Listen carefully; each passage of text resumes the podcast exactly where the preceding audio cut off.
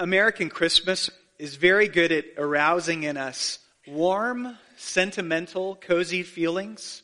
Chestnuts roasting on an open fire, Bing Crosby and the Abominable Snowman, you know, claymation and Rudolph.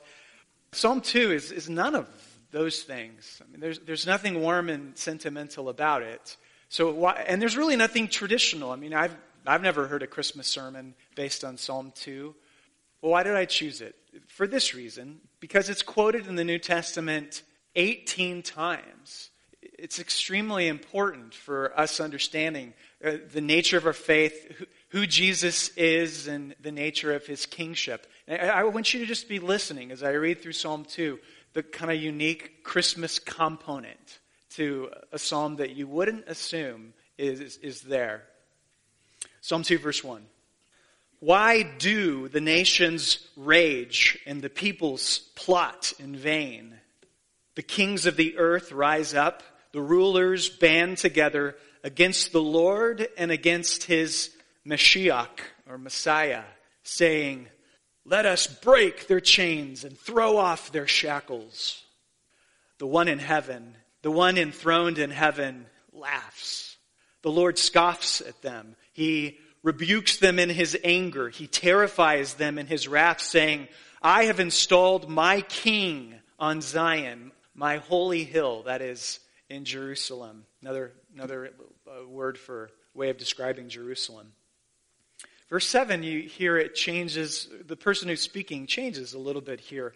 Uh, I will proclaim the Lord's decree. He said to me, You are my son. Today I have begotten you, which is an ancient way of saying, Today I have become your father. Hmm. Ask me, and I will make the nations your inheritance, the ends of the earth your possession. Verse 9 regarding his enemies. You will break them with a rod of iron. You will dash them to pieces like pottery. Now, therefore, O kings, be wise. Be warned, O rulers of the earth. Serve the Lord with fear and rejoice with trembling. What an interesting juxtaposition. Rejoice with trembling. Kiss the Son, lest he be angry. Pay homage to the Son, lest he be angry and you perish in the way. For his wrath is quickly kindled. Blessed are all who take refuge in him. Oh, that, yeah, not a very traditional Christmas psalm, but any idea of the original context of uh, when it was written, why it was written? Maybe if you look in the bottom of your study Bible, you'll, you'll see. So originally, this was, we think it was, a coronation psalm. It was used as, as part of the royal pomp and circumstance at the crowning of a new king. You can imagine King David, for instance, and all of the, I don't know, the, the his attendants and he marching down the center aisle in the city of Jerusalem as he makes his way up to the throne. When they, uh, right as they're about to put the crown on his head, somebody, part of the royal procession, calls out, uh, You are my son. Today I have begotten you. And that's what happens when the crown comes on his head it was very likely that it was used kind of um, in, in that way. Like when you were enthroned as the king of Israel, there was a sense that you were uh, born as God's child, his, his son. Isn't that interesting? So the trumpets uh, flare, and the, the cheer goes up from the crowd. Everybody rejoices, and uh, all is right in Camelot. Except that's not what the psalm says. Look down at verse 1. See what it says there? The nations are uh, in a rage over this. They're, they're furious at this appointment of the new king. Why do the nations rage and the peoples plot in vain? It's almost a picture of a vast conspiratorial plot is being hatched among the, uh, the enemies, the hostile enemies of Israel. Uh, let us break their chains. Let us throw off their shackles. I can imagine God sitting up in heaven atop his holy and majestic throne, looking down on earth and, and watching the, these little ants saying, We will overcome him. we will take them. How does God respond? He laughs. He laughs. It's, it's a, a, a laugh of mockery, a laugh of derision. It's a God laughs and warns them and says, This is, the king is mine. I am with him. I will bless him. Sub- submit, kiss, pay homage to my king. Okay, that's the original setting of the psalm. Um, how does that relate to Christmas? Well, fast forward about a thousand years to the year 4 BC.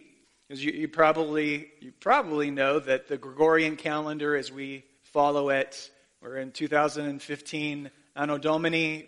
Jesus wasn't born in year zero. He was probably born in 4 BC. I mean, even, yeah, most historians, even secular historians, would agree to that fact.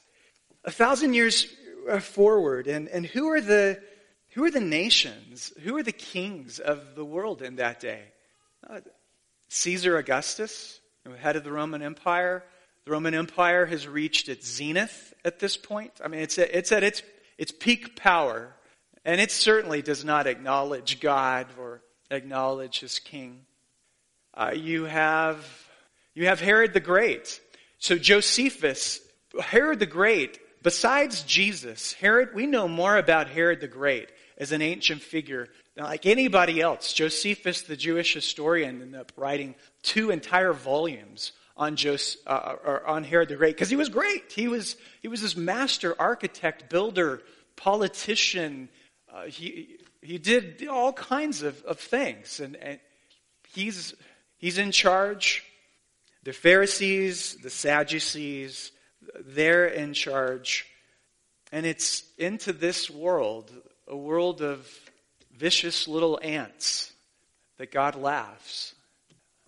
I, the, when God laughs, though, this time, it's not the laugh of mockery. When God laughs at Christmas, it's not the laugh of derision. It, it's the laugh of a man who is about to see the birth of his only begotten son. It, it can if you hear the laugh, the laugh is the laugh of, of joy, it's the laugh of surprise.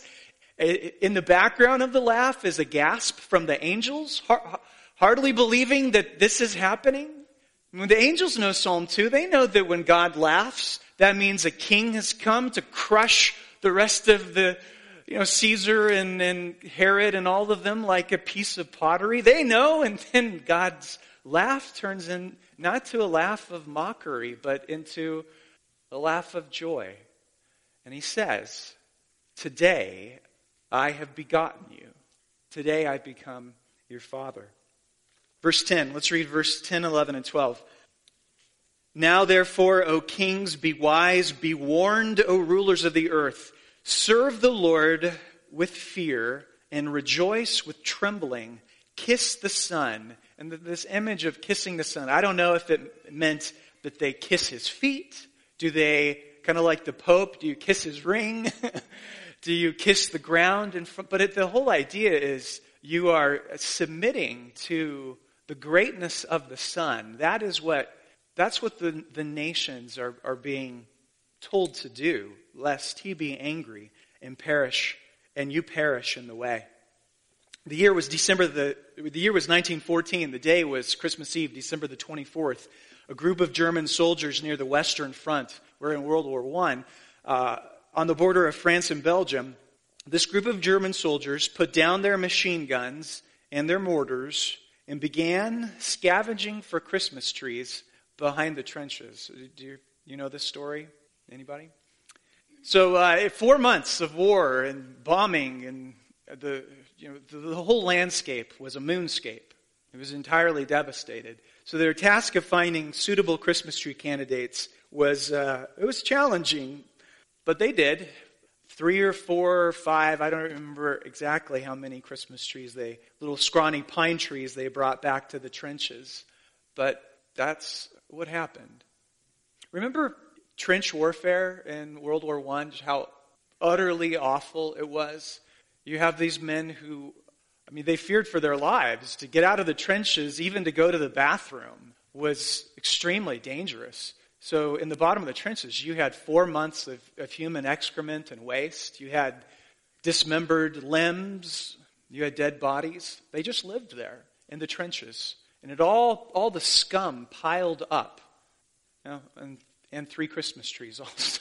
also. So, what do they do? They, they began to decorate their Christmas trees. They decorated it with candles and cookies.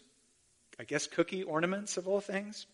And they, uh, they found among themselves white cloths. To, you know, they tore them up into little pieces and put it on the Christmas tree for, for snow decoration.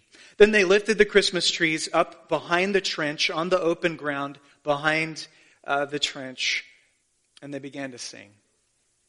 One of the soldiers who was there captured the moment. He said, All along the whole line, German soldiers began to sing Christmas songs in chorus. They sang, Oh, thou blissful, oh, thou joyous mercy bringing Christmas time.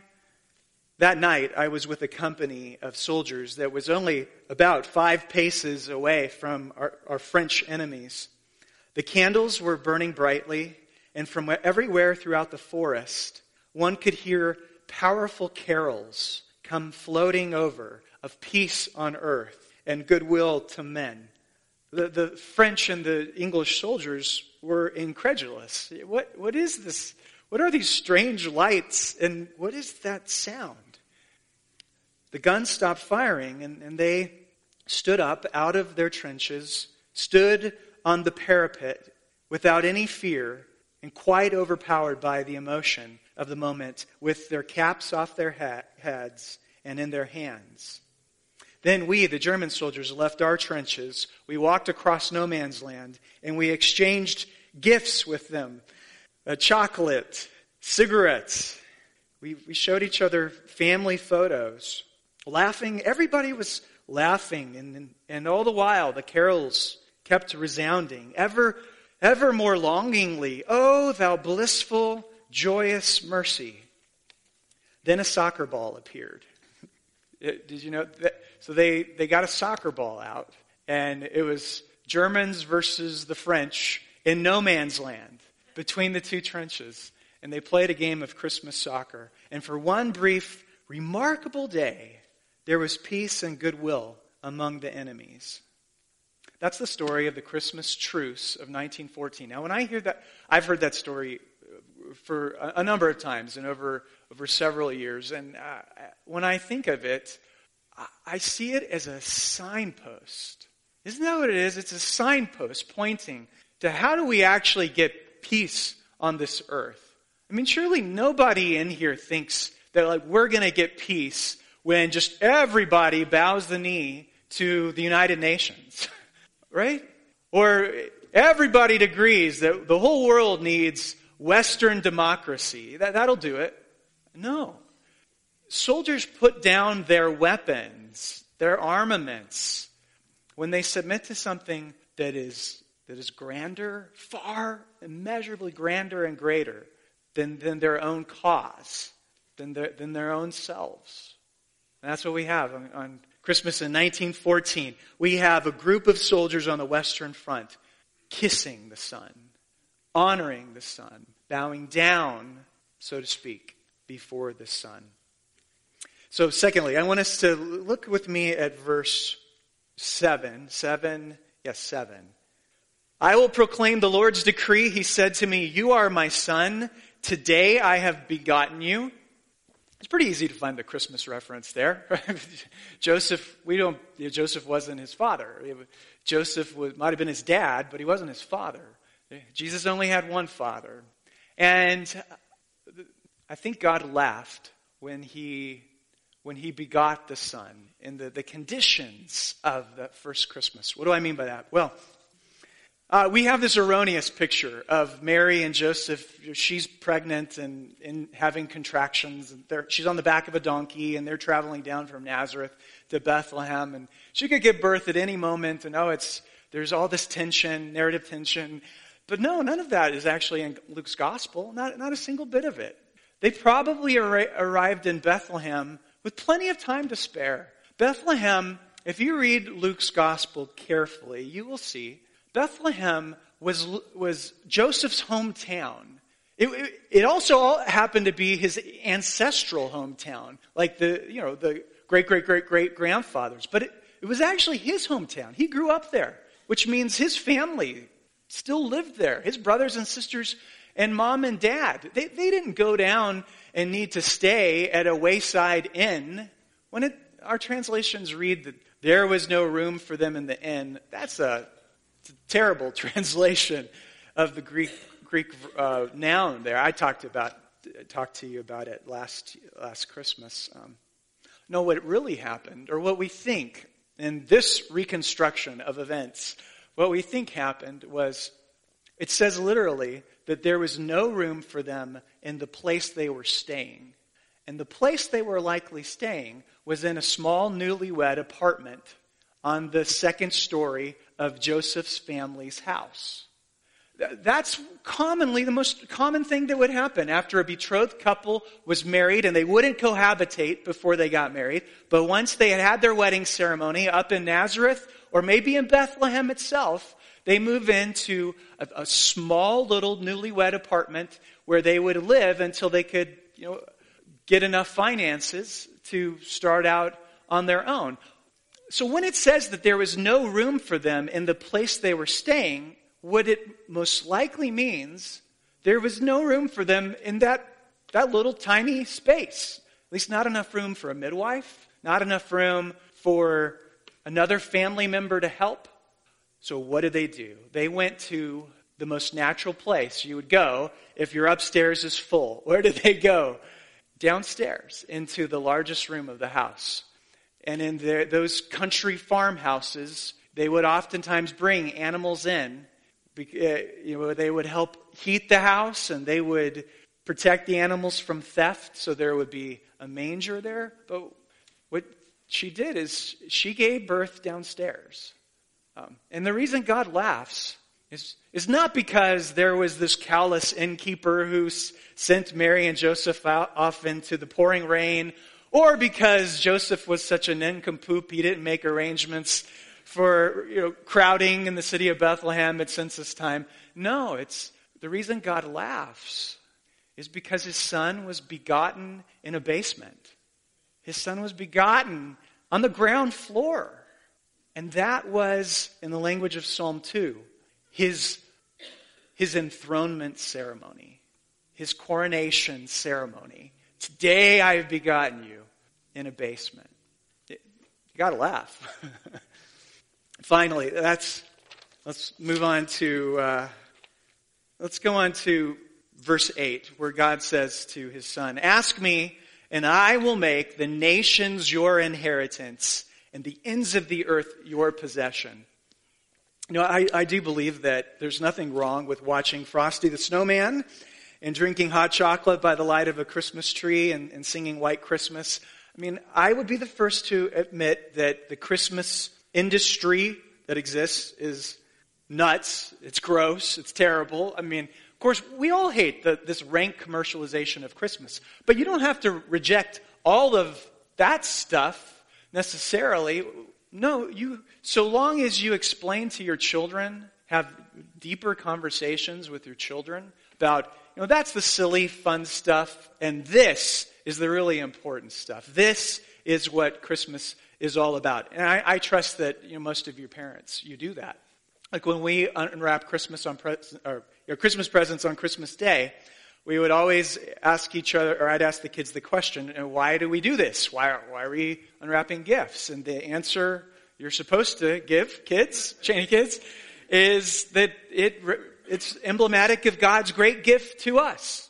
What was God's great gift to the world? Baby Jesus. What, question number two, what was God's great gift to baby Jesus?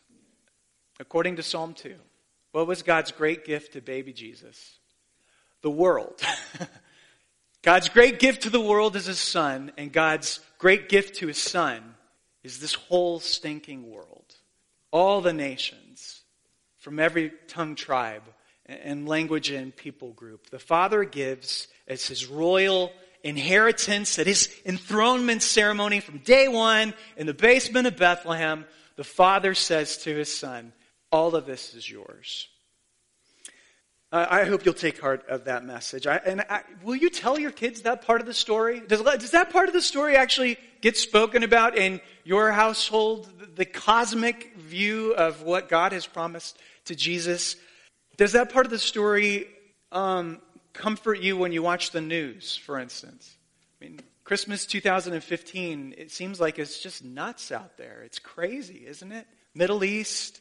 The Middle East has always been a mess as long as, as we've been alive, but doesn't it feel like it's even more a mess this year with ISIS? Um, you got Europe bursting at the seams with refugees. Russia and Turkey fighting and Russia holding on to Crimea and boy, that looks like it could get ugly quick. You have terrorist attacks in Paris, and not only in Paris and San Bernardino, and, and even if the terrorists aren't killing us, well, we're killing each other. You look at the copycat gun violence. Yeah, it does look pretty messed up. But take heart.